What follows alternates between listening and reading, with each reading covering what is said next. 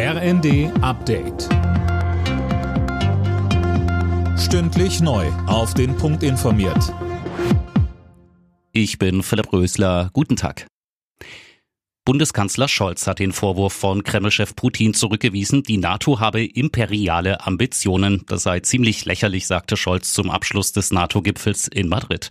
Putin sei es, der Imperialismus zum Ziel seiner Politik gemacht habe.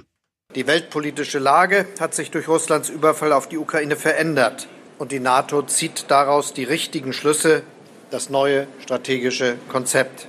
Die Grundaufgabe der NATO bleibt gleich, die Verteidigung des Bündnisgebietes und die gegenseitige Beistandsgarantie. Neu ist der wieder veränderte Blick auf Moskau. Russland bedroht die internationale Ordnung.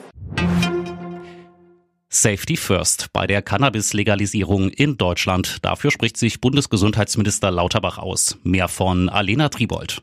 Lauterbach ist für eine straffreie, kontrollierte Abgabe des Rauschmittels. Im Zentrum der Neuregelung müsse für ihn der Schutz von Kindern und Jugendlichen stehen, denn Cannabis-Missbrauch könne bei jungen Menschen ein Leben zerstören, bevor es richtig angefangen hat, sagte Lauterbach zum Abschluss einer Reihe von Expertenanhörungen.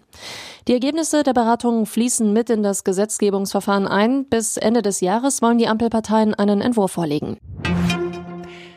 Die Bundesregierung hat die Eckpunkte des neuen Selbstbestimmungsgesetzes vorgestellt. Damit soll für die Änderung des Geschlechts im Ausweis künftig eine Selbstauskunft reichen. Bisher waren psychiatrische Gutachten und eine Gerichtsentscheidung dafür notwendig.